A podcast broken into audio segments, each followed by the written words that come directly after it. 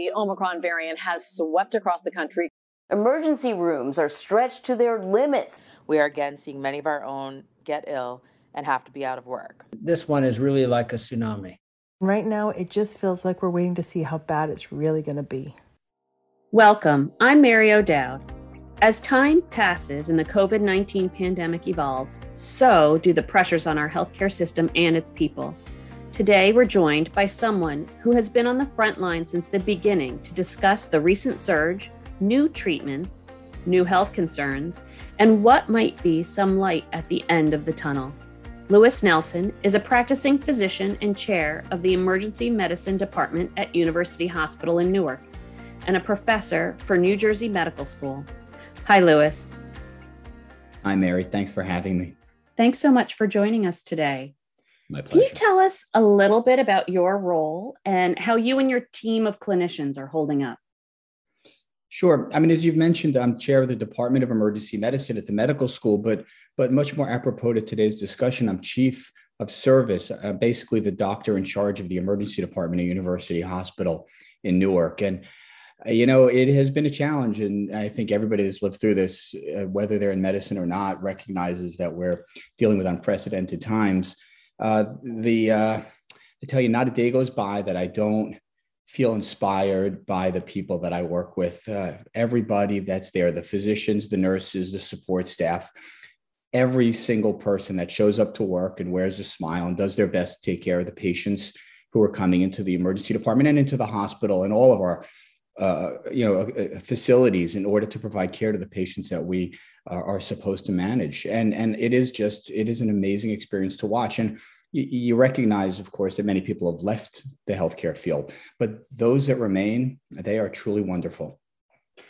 You know, you talk a little bit about how many people have left, and I have um, doctors and nurses in my family, and I see the strain um, that these past two years have had on them. And and you've been through the entire period um, at University Hospital. So much of what people are worried about right now are the concerns, not as much of the concerns in the community affected by the p- pandemic, but on our hospitals. And, you know, talking about our hospitals in particular as being that critical battlefield. Um, and the healthcare workers staffing at the hospitals is even a bigger concern than the number of patients coming through the doors because so many people have either been sort of forced out because of the impact of the pandemic on their family or burnout. Um, you know, what insights do you have on how to address for those who remain um, and continue to, the battle? How do we work to try to address those levels of stress in our healthcare providers, not just the clinicians, but as you mentioned, all the staff that make sure that the facility is ready to, to support the workers and the patients? Yeah, this is something that we face on a on a daily basis, and there's probably no single answer that would that would address all of the issues. Uh, there's there's no question that many people have left uh, the workspace altogether. I mean, they the so-called Great Resignation. Uh, healthcare has been pos- probably affected more than most others, if not the most of of all, of all of the different workforces that we see, and certainly probably the most critical of the ones that we routinely think about. Uh, when you talk to people about what their stressors are, some of them are about personal safety. I don't think we'll ever really be able to address those folks adequately. I mean, it, it's just inherently unsafe to be put in a position where you're dealing with patients who come in sick.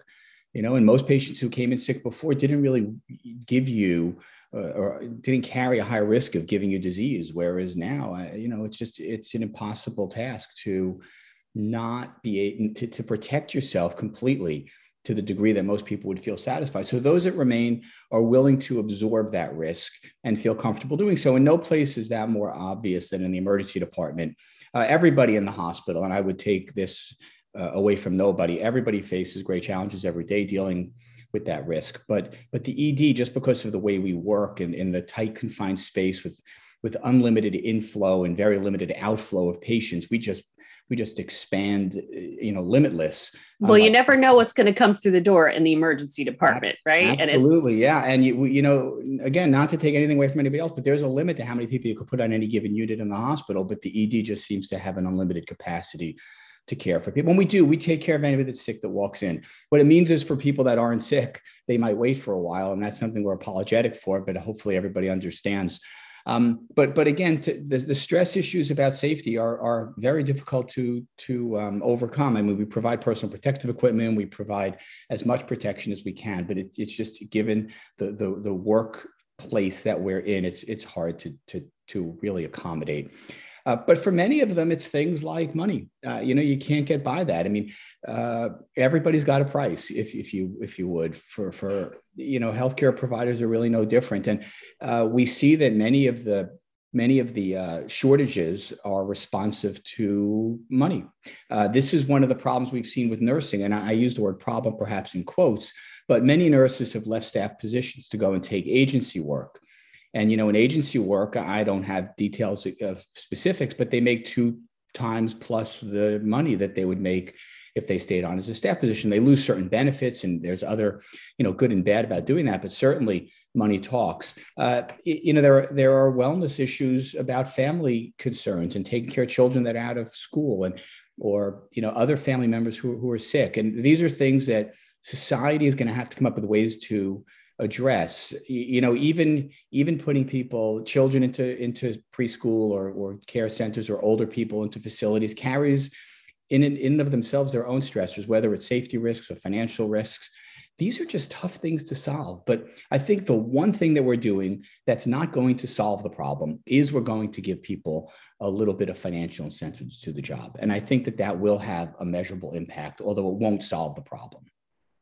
So Lewis, tell me, you know, I have lots of hospital workers or, or, nurses and doctors in my family. And one of the things that I try to do is just send them care packages, even the school nurse saying thank you. Um, I feel like it's it's really straining and and I don't know how much it helps, but I try to do those little things just to show gratitude because it's such a hard time. Do you feel like that's the kind of thing that people in the community or um, you know, neighbors can do for the healthcare workers that they know?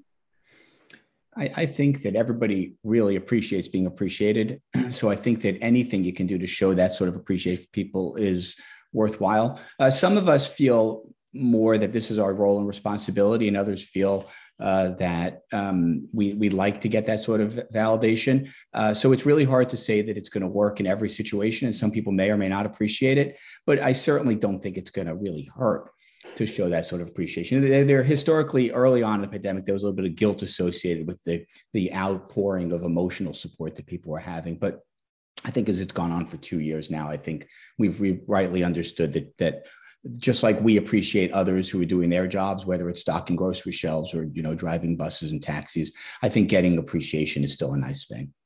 So we should all keep trying to do that and say thank you and and be kind to one another. So, talk to me a little bit about this most recent surge in cases. The Omicron variant has been different from the prior waves and a variety of different way- ways. Can you talk a little bit about that in terms of either the severity or how it's affecting different parts of our population? Yeah, it's it's it's definitely different. There's no question about that. But one of the questions is why it's different. Uh, and you know, obviously, the virus might have changed. Uh, it might be that we have a different baseline level of of immunity in the population, that so-called approaching herd immunity that we we've sometimes talked about early on, uh, or the flattening of the curve. Um, regardless, uh, compared to what it was like in March and April of the beginning of the pandemic in 2020, uh, where literally in the emergency department, every patient coming in was at death's door. I mean, we would we weren't you know our volumes in the ED dropped by 50%, but what what came in in that in place of those patients were very sick people, and it was it was quite grueling. And there was a lot unknown about the virus, and everybody was on edge, and everybody was concerned about their health and their family's health. Um, we we now see a disease uh, where there are a lot of people who are minimally ill, and there's a number of people who are moderately ill. But the very sick patients that we used to see that represented 80% of the patients we saw now represents 10% of the patients we see. So we see a lot of patients with COVID, and you can see by the testing numbers that the, the number of people that have COVID positive tests is very high. The number of people coming to the hospitals and the number of people who are very sick are much are much reduced compared to what it was like earlier on. And in terms of how this is affecting different parts of our population, has that changed as well? Early on, we saw incredible disparities relative to race and age and, and individuals with underlying conditions. Is that all the same or is it different in this wave? Because when you look at the data, it sort of piles it all together. So it's hard to see how it might be different now. Well, again, my population tends to be an African American population primarily, uh, and we definitely see uh, within the strata of the African American, excuse me, of the strata of the African American population, we see older patients, patients with more underlying medical comorbidities, suffering more, uh, particularly people with underlying lung disease, you know, diseases like diabetes. But you know, we are seeing more younger and healthier people who are coming in minimally affected. Right? These people might not have sought care in the past because there was so many other people seeking care or it's again it's a slightly different disease perhaps than it was in the past. What we are seeing for sure is more children who are being affected.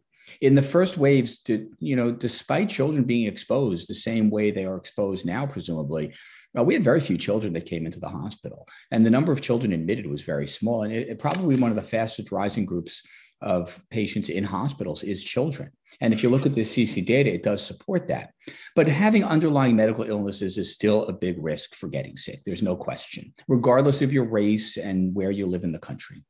How do you think um, being vaccinated has either mitigated the problem or uh, affected, you know, who's coming in? Because you know we know a lot fewer children are vaccinated than adults.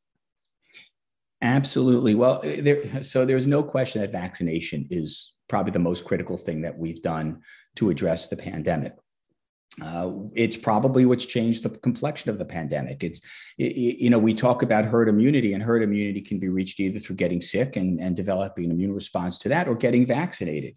So this this this uh, underlying immunity, or at least relative immunity to getting uh, COVID, has clearly changed the risk, the you know the rate of illness and the risk of, of being hospitalized and dying. But children have always been un, un, you know unvaccinated. The little children have always been unvaccinated. They still are. Um, so earlier on in the previous parts of the pandemic, we still didn't see a lot of little kids coming in. So what we do know is that the viruses change. I mean, we know just by the names of them that the original, the wild type so-called virus versus the Delta variant versus the Omicron variant, they're all different. And, and it's, you know, historically, you know, I'm not a virologist, but I've obviously read and studied a bunch of this, like many others interested in this have. Uh, that if you look back at the pandemic in 1918 of the flu, that H1N1 strain is the same H1N1 strain that we have now in the when we get when we get the flu periodically. Um, yet it's a much more benign disease. And that sort of makes sense in a Darwinian evolutionary sort of perspective, where you, you, if you were a virus, you wouldn't want to just kill everybody that you infected because you'd never be able to reproduce. so, so, so the successful viruses are the ones that get you sick and allow you to be transmitted to other people to propagate yourself. So it does make some sense. So it's evolving. It is to evolving. survive so, better. So the fact that we say that this virus is more contagious and transmissible and less virulent and less likely to cause severe disease makes sense. In addition to the fact that many people with underlying disease have been immunized or vaccinated, so they're less likely to get sick. So that's why what we're seeing is a lot of low level illness because viruses, uh, I'm sorry, vaccines are not perfect. But what they do is they mitigate the illness. They don't necessarily prevent it completely, but you can still get a runny nose or a sore throat, but you're not going to be hospitalized. You're not going to die, which is why they're so important. Little kids, though, it might be that the virus has changed and little kids, children, just have more susceptibility to this new version of the virus for whatever reason, whatever change to the spike protein occurred as the variants evolved children are more susceptible to them. So we'll have to keep watching and see, learning from the data on that. One. Absolutely.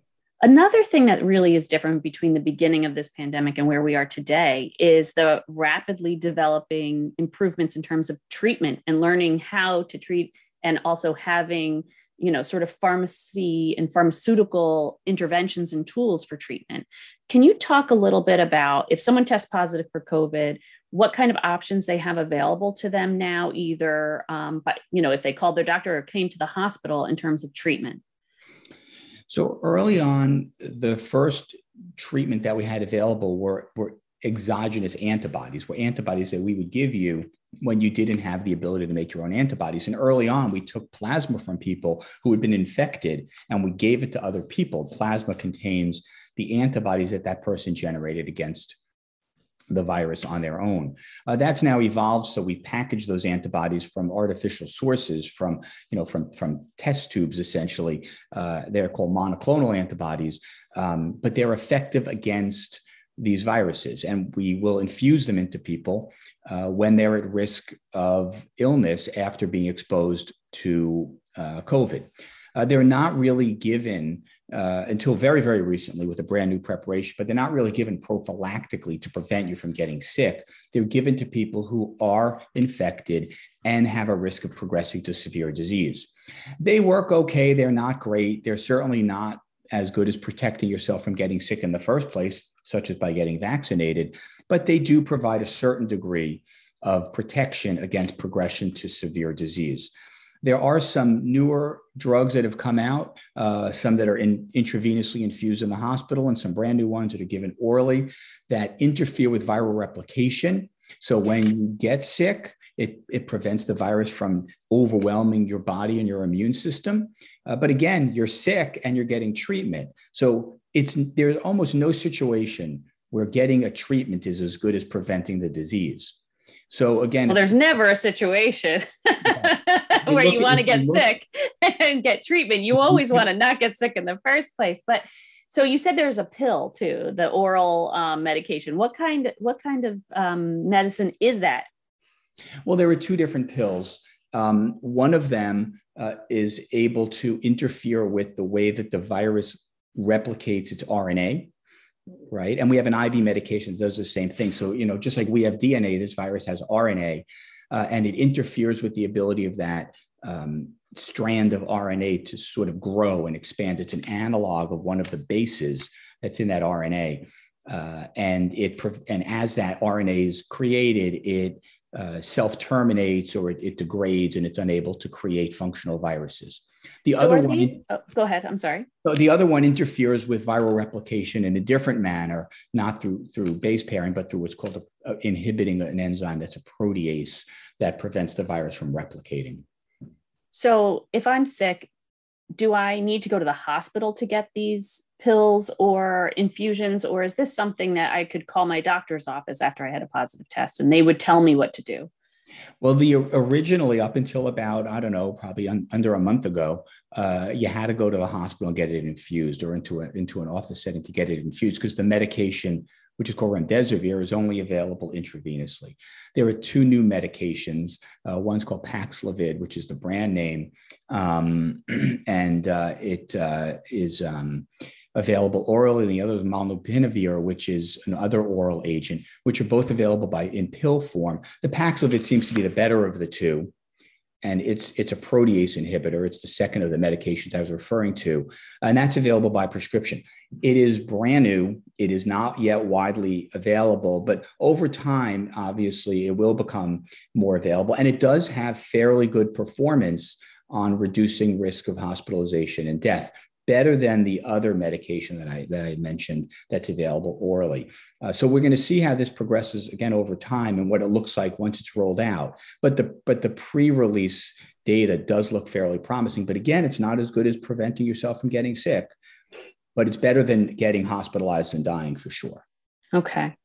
Let's talk a little bit about what else you're seeing in the emergency department, because as we said, you get everything there. Um, you know, beyond COVID and patients that are sick with flu um, like illness, what are the other types of maybe pandemic related, but um, you know, other challenges that are walking through the doors of the emergency department these days that are unusually high?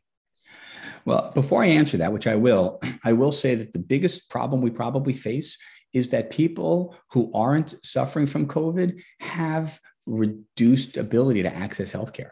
So, you know, we're unable to take care of people who are sick with other diseases not at all related to COVID, just because our capacity is reduced. Our hospitals are full, our emergency departments are overwhelmed, EMS systems can't function well. So, so we are impacting people that don't even have COVID. But, but you know, the COVID pandemic has really been particularly harmful on certain marginalized population, particularly those who have underlying mental health disorders, behavioral health disorders. You know, it's hard enough for those of us who are, you know, well connected and and uh, you know have family support and social support to navigate some of the challenges that we see with COVID. But if you have an underlying mental health disorder, it becomes extraordinarily difficult.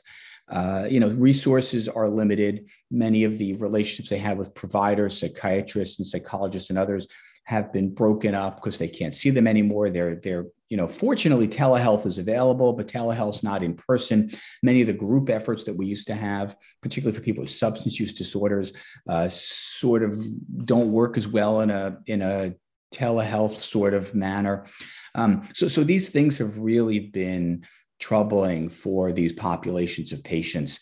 Uh, you know, we've seen an increase in the incidence of interpersonal violence and domestic violence, probably due to the stress of being kind of cooped up together, you know, along with the socioeconomic, you know, problems associated with inflation and you know all of the things that we deal with on a regular basis you know the lack of of resource availability.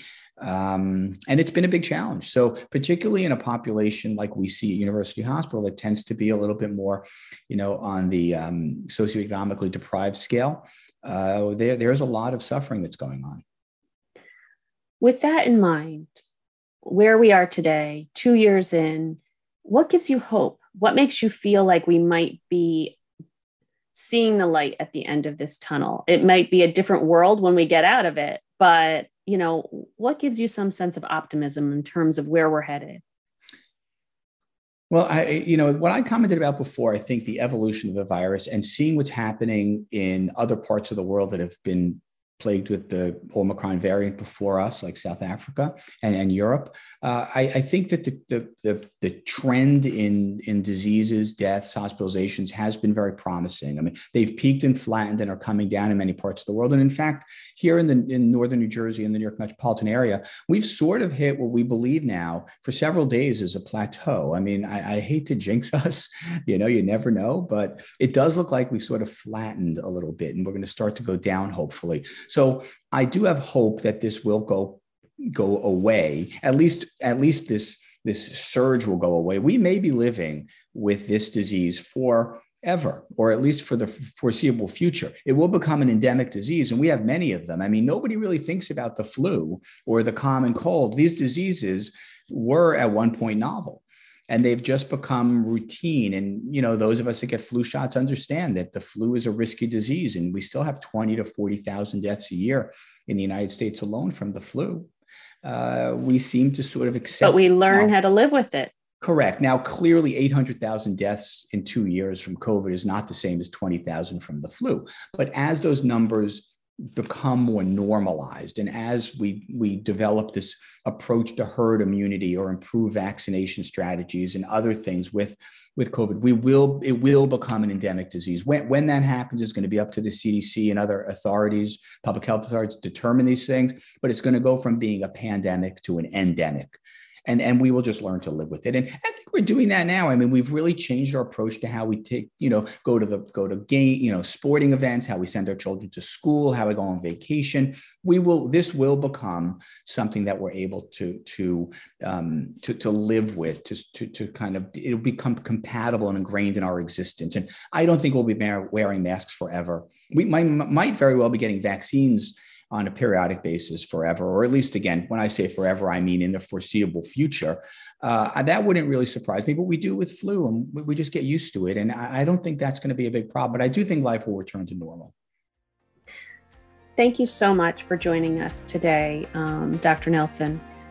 And thank you for joining us for this episode of On the Pandemic. This is Mary O'Dowd, Executive Director of Health Systems and Population Health Integration for Rutgers University. For more information on how Rutgers is meeting the challenges of the COVID 19 pandemic, please visit coronavirus.rutgers.edu.